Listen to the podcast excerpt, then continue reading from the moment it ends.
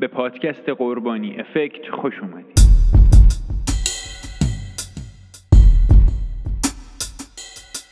قربانی افکت. یک دو سه برو بریم. عرض ادب و احترام دارم خدمت تمامی دوستان عزیزم. ادیب هستم در کنار دو برادرم علی و عرفان در پادکست قربانی افکت. در خدمتتون هستیم. در این قسمت ابتدا میریم سراغ علی. علی معتقده با وجود این که ما فکر می‌کنیم اینترنت یه فضای نامتناهی و نامحدوده اتفاقا خیلی محدود و کوچیکه. و در ادامه هم در مورد این صحبت می‌کنه که شرکت ها چه هزینه هایی باید پرداخت بکنن برای ترین کردن ابزارهای هوش مصنوعیشون. بعد از علی من ادیب در مورد هنر و امکانات خلاق یا امکان خلاقیت بعد از اومدن ابزارهای هوش مصنوعی صحبت خواهم کرد. و در آخر عرفان رو خواهیم داشت که در مورد کاربرد AI در تولید محصولات صحبت می‌کنه. پس اگر به UI UX دیزاین علاقه مندین حتما صحبت های جالب عرفان رو در آخر این اپیزود بشنوید.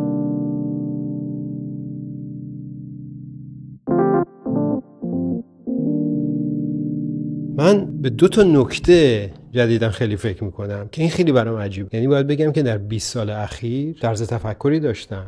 که الان به این نتیجه رسیدم که اشتباه. یکی این که به این نتیجه رسیدم که اینترنت خیلی فضای کوچیکیه و این خیلی عجیبه. چون اینترنت تا حالا به نظر من نامتناهی میومد ولی به این نتیجه رسیدم که نه تنها نامتناهی نیست خیلی کوچیک. و دوم این که من فکر می‌کردم که در دنیا کلا کامپیوتر زیاد وجود داره. و به این نتیجه رسیدم که نه این اشتباهه. و کامپیوتر به درد بخور در دنیا نداریم زیاد. و این دوتا نتیجه مستقیما در رابطه با large language model است. یعنی انگار ما به یک حالتی رسیدیم که نه تنها اطلاعات به کافی نداریم که بتونیم LLM درست ایجاد کنیم و اینکه سخت افزار به درد بخورم زیاد نداریم. از نظر اینترنت خب فضای اینترنت خیلی نامتناهی به نظر میاد. یعنی شما هر روز میرید یه سری وبسایت هایی رو کار می‌کنید. دنبال هر اطلاعاتی که باشید می‌تونید برید تو گوگل بگردید یه سری وبسایت پیدا کنید. وبسایت ها اطلاعاتتون رو پیدا کنید. وبسایت هایی که اصلا نمی‌دونید چی هست. یه سرچ می‌کنید یه جا کلیک می‌کنید اطلاعاتی که می‌خواید رو پیدا می‌کنید و استفاده می‌کنید از اون و بعد فراموش می‌کنید. و این نامتناهی به نظر میاد.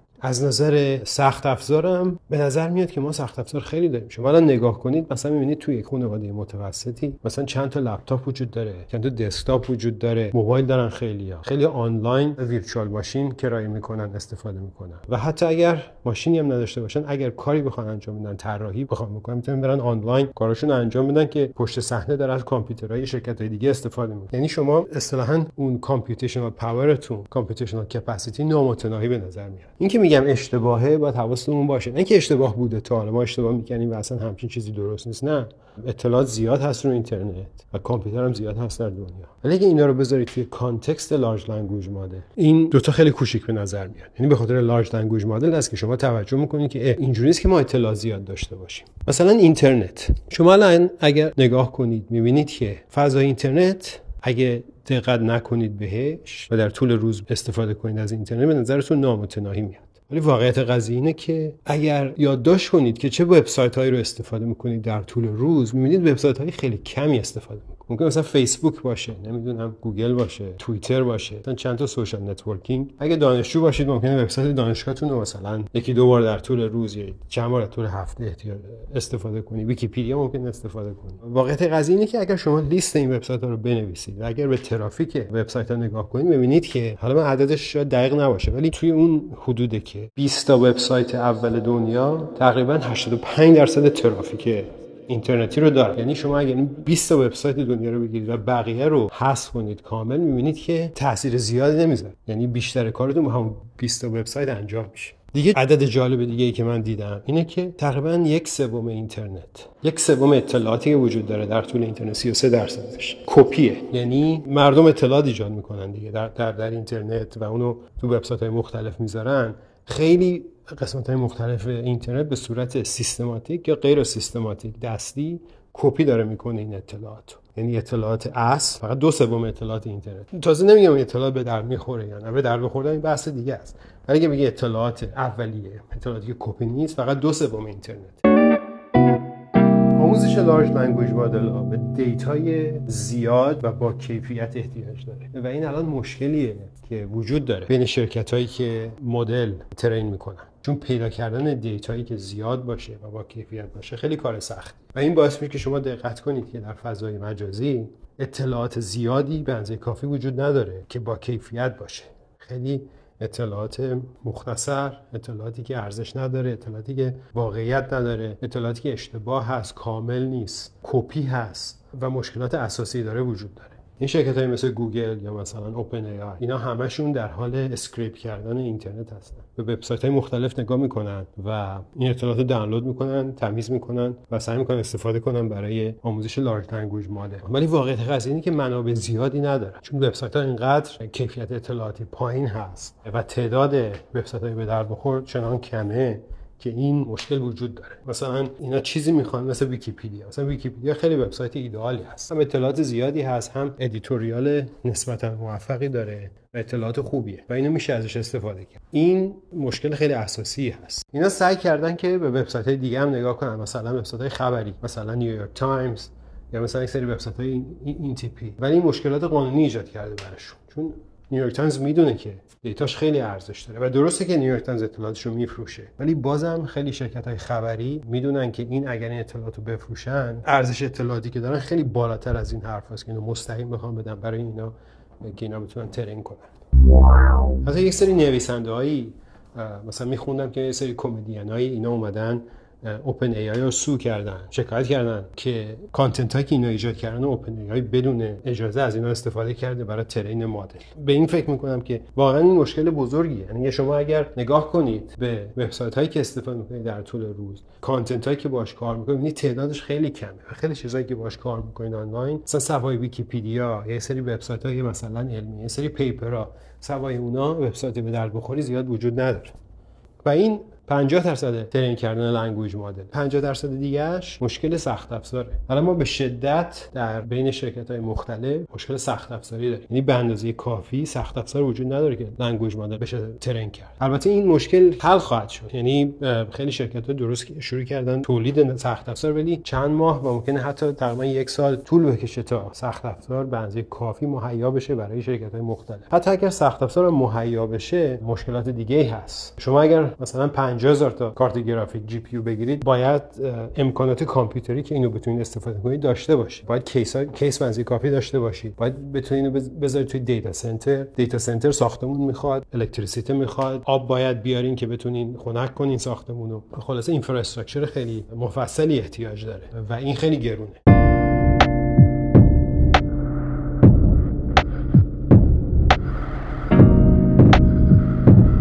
یه سری شرکت ها شرکت های بزرگی هستن. مثل مثلا مایکروسافت که به OpenAI کمک می‌کنه یا گوگل. مثلا فیسبوک. اینا شرکت هستن که در حال حاضر ساختار قوی دارن از نظر کامپیوتری و می‌تونن سخت افزار رو نه تنها داشته باشن جای کافی برای سخت افزار و امکانات infrastructure ی کافی از نظر الکتریسیته و آب سیستم های خنک کننده و تمام اینا رو دارن و می‌تونن سخت افزار به کافی داشته باشن که بتونن مدل train کنن. ولی خیلی شرکت های کوچیک‌تر الان مشکل دارن چون اینا نمی‌تونن به کافی سخت افزار پیدا کنن یا اگر هم سخت افزار پیدا کنن جاشو ندارن حتی یه اصطلاحی من می‌دیدم اصطلاح می‌گفتن جی پی یو پور جی پی یو ریچ یعنی شرکت که خیلی ثروتمندن از نظر کارت گرافیکی و شرکت که خیلی فقیرن از نظر کارت گرافیکی. و این مشکل خیلی جالبیه.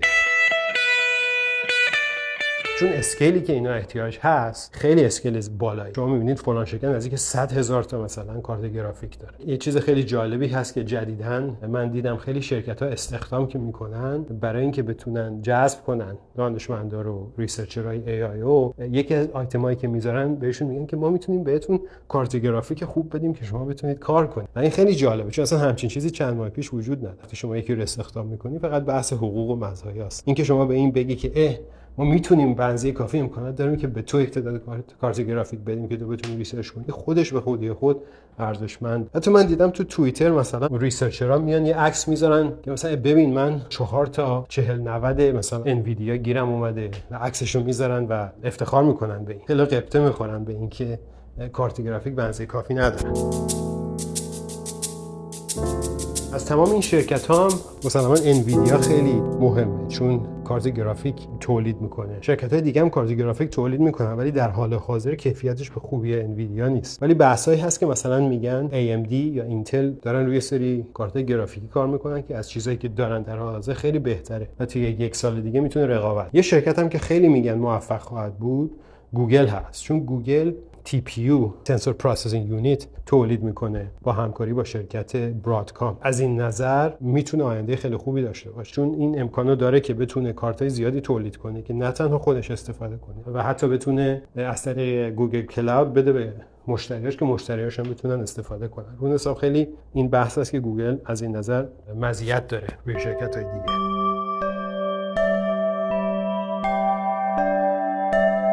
البته این مشکلیه که به زودی حل خواهد شد. شرکت مثل انویدیا شرکت های دیگه که کارت گرافیک تولید می‌کنن همونجوری گفتم اینتل یا AMD احتمالا خیلی زود market رو پر می‌کنن از کارت های جدید. شرکت های دیگه هم مثل OpenAI یا مثلا آمازون من شنیدم خودشون دارن روی کارت گرافیک های خودشون کار می‌کنن. مثلا مشکل حل خواهد شد. این اتفاقی که زیاد افتاده در بازار که یه دفعه به یک چیزی احتیاج پیدا شده. اون ساختار وجود داره در بین شرکت های تکنولوژی که بتونن پروسه های تولیدیشون رو بالا ببرن و بتونن بنزه کافی به بازار کالا وارد کنن که این مشکل حل بشه.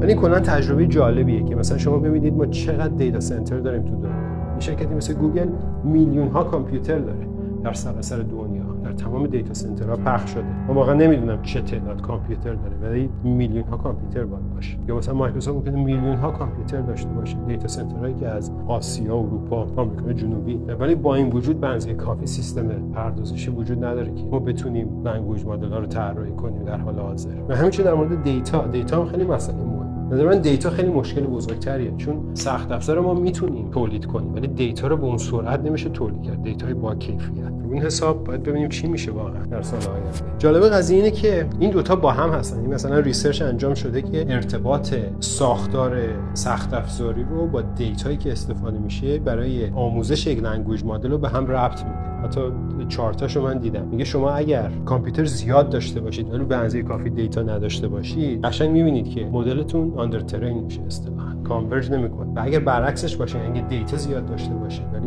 سیستم کامپیوتری قوی نداشته اندازه کافی سخت افزار نداشته باشید over train میشه data تون مدلتون هیچ کدوم از این دو حالت ایدئال نیست. مثلا باید ببینیم چی میشه در آینده واقعا. این مشکلات چجوری حل خواهد شد.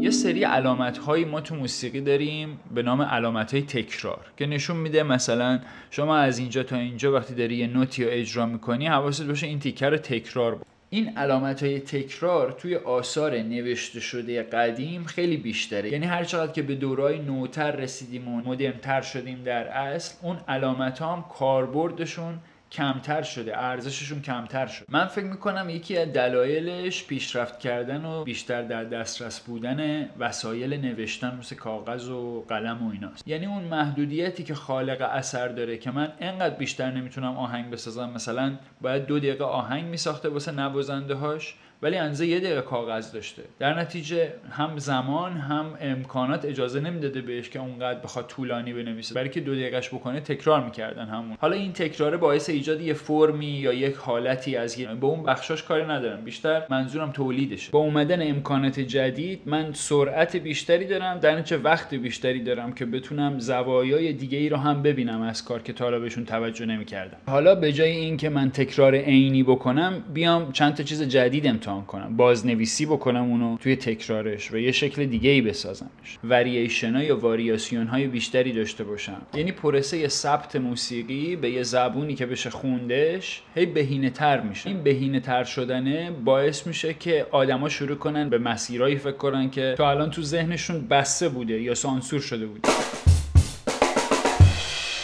حالا اون روز ما یه ویدیو دیدیم با علی و ارفان که یه محققی بود و یه نویسنده به نام دیو برس صحبتش یه مقداری کلی هست ولی ایده های خیلی جالبی توشه. میگه که تا قبل از اینکه عکاسی اختراع بشه و خیلی باب بشه نقاشا و آرتیستا خیلی هاشون خیلی تلاش می‌کردن برن سمت فوتوریالیزم که یه جوری نقاشی بکنن که خیلی شبیه به واقعیت باشه. و از وقتی که عکاسی اومد انگار دوربین و عکاسی تکنولوژی موضوع فوتورئالیسم و از آدما قاپید.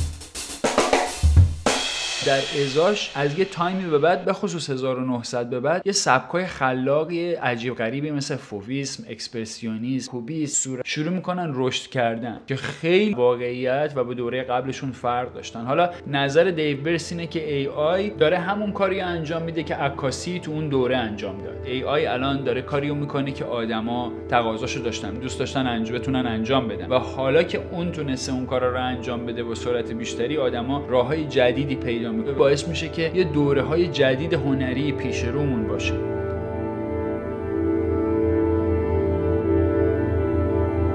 در مورد این مطلب و کار خلاقی که ایجاد میشه و سبکای خلاقی که ایجاد میشه در اپیزودهای بعدی حتما صحبت خواهم. الان میریم سراغ ارفان که می‌خواد واسمون در مورد UI UX دیزاین صحبت بکنه و کاربرد AI در تولید محصول.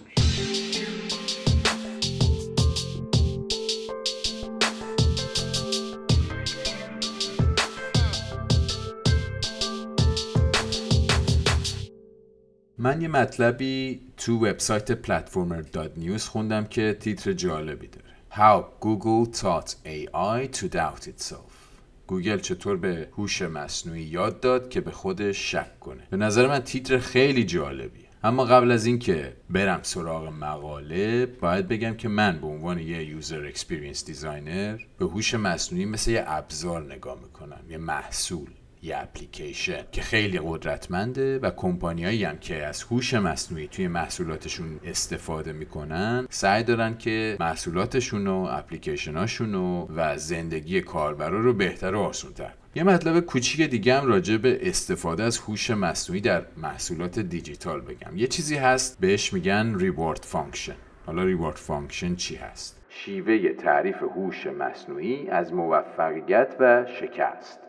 درست و غلط. یعنی که هوش مصنوعی به کار برده شده در اپلیکیشن ها کی میگه موفق شده یا اینکه کی میگه کار درستی انجام نداده. این مطلب خیلی طولانیه ولی من سعی می‌کنم کوتاهش کنم. reward function یه فرموله. یه فرمول یا یه ست از فرمولای ریاضیه. فرض کنید که مثلا شما یه اپلیکیشن دانلود می‌کنی که باهاش فیلم ببینی. توی یه مدتی که از این اپلیکیشن استفاده کردی اپلیکیشن داره آشنا میشه با نحوه فیلم دیدنت. چه ژانرایی دوست داری چه هنرپیشهایی دوست داری کیا فیلم می‌بینی و چیزای دیگه. یعنی انگار که از این reward function همون فرمول ریاضی استفاده می‌کنه که پیش بینی کنه. پیش بینی می‌کنه که کاربر چه فیلمایی دوست داره. اون فیلم رو بهت پیشنهاد می‌کنه بر اساس چی؟ بر اساس رفتارت. به این میگن reward function هر چقدر که این فرمول بهتر باشه اپلیکیشن user experience بهتری داره.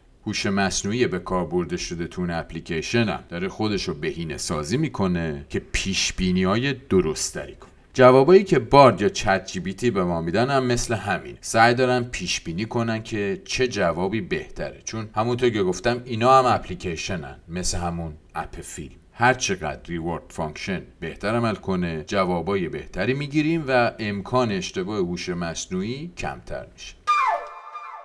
حالا چند نوع reward function داریم؟ چهار نوع. نوع اول اسمش هست True Positive یعنی پیش بینی های مثبت واقعی. وقتی که مدل یا همون هوش مصنوعی فیلمایی رو بهمون پیشنهاد می‌کنه که مورد علاقه کاربره. یعنی درست عمل کرد. بعدیش هست True Negative پیش بینی های منفی واقعی. وقتی که هوش مصنوعی به ما یه فیلمایی که دوست نداریم رو پیشنهاد نمی‌کنه. تو این دو مورد هوش مصنوعی درست عمل کرد. True positive, true negative. نوع سومش هست false positive. پیش های مثبت غلط. وقتی به ما یه فیلم پیشنهاد میده که ما دوست نداریم این موقع است که اعتمادمون رو به اپ از دست میدیم. میگیم اپ خوبی نیست. و نوع چهارمم فالس نگاتیوز یعنی پیش بینی های منفی غلط. زمانی که فیلمایی رو که دوست داریم به ما پیشنهاد نمیده.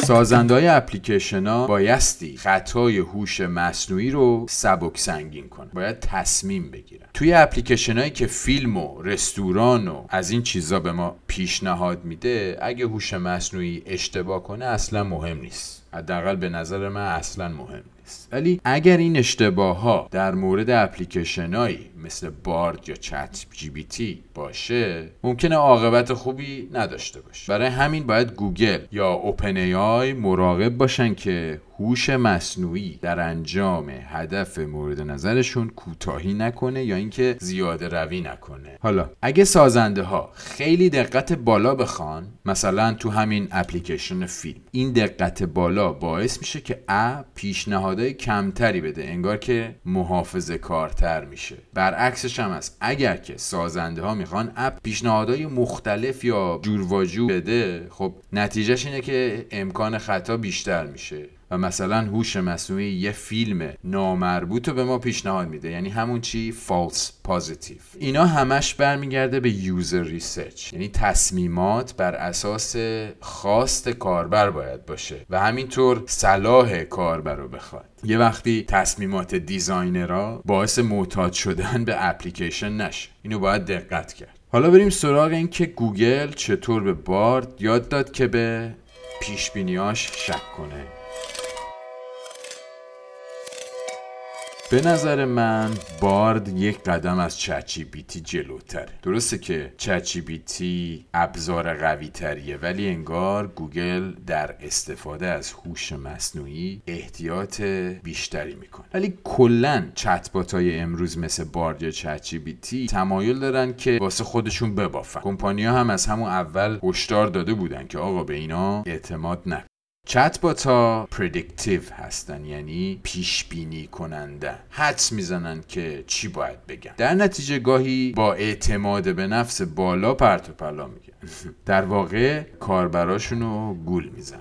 بر این اساس میشه گفت Bard یا ChatGPT به درد نخوره. هر چیزی که ما دوست داریم بهمون میگن بدون هیچ reference ی بنابراین کاربر باید وقت زیادی صرف کنه که بفهمه اینایی که app میگه درسته یا غلطه. خب این انرژی زیادی می‌بره یعنی user experience جالبی نداره. Bard یه دکمه G داره که بعد از هر جوابش می‌تونی سوالتو گوگل کنی. خب این کمک خوبیه که با گوگل کردن و خوندن مطلب توی وبسایت قابل اعتماد جواب Bard رو چک کنی. ولی باز همین انرژی زیادی می‌بره و اینکه شک میمونه توی کاربر که حالا چی درسته چی غلط. در حال حاضر که من این مطلب رو دارم بهتون میگم یعنی سپتامبر 2023 Bard یه کار جالب دیگه هم کرد. user experience Bard رو بهتر می‌کنه. وقتی روی G کلیک می‌کنی که اینو گوگل کنه علاوه بر این که می‌تونی وصل به search engine گوگل که جواب چک کنی همونجا توی Bard Bard میاد جوابش رو highlight می‌کنه. رنگ سبز نشون میده که این جمله قابل پیگیریه reference داره.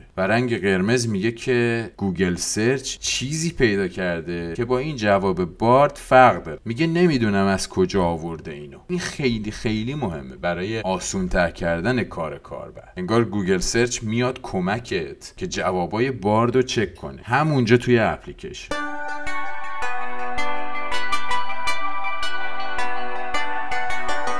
ولی کلا double check کردن همون جوری که گفتم سخته. به قول معروف cognitive load بالایی داره انرژی می‌بره از مغز. اینجا انگار Bard داره میگه اینی که گفتم نمی‌دونم درسته یا نه. داره شک می‌کنه.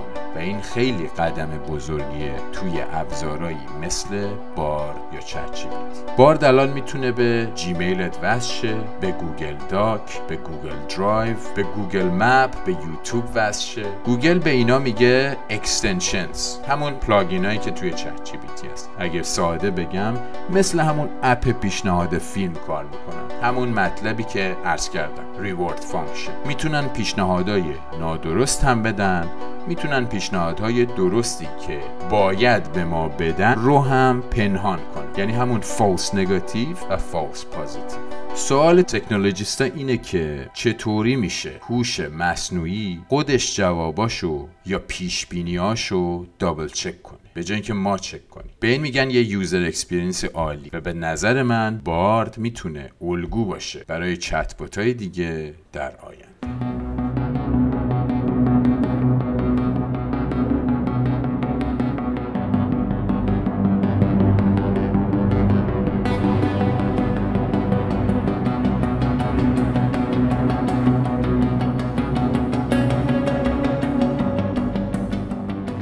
تا قسمت بعدی قربانی افکت خدا نگهدار.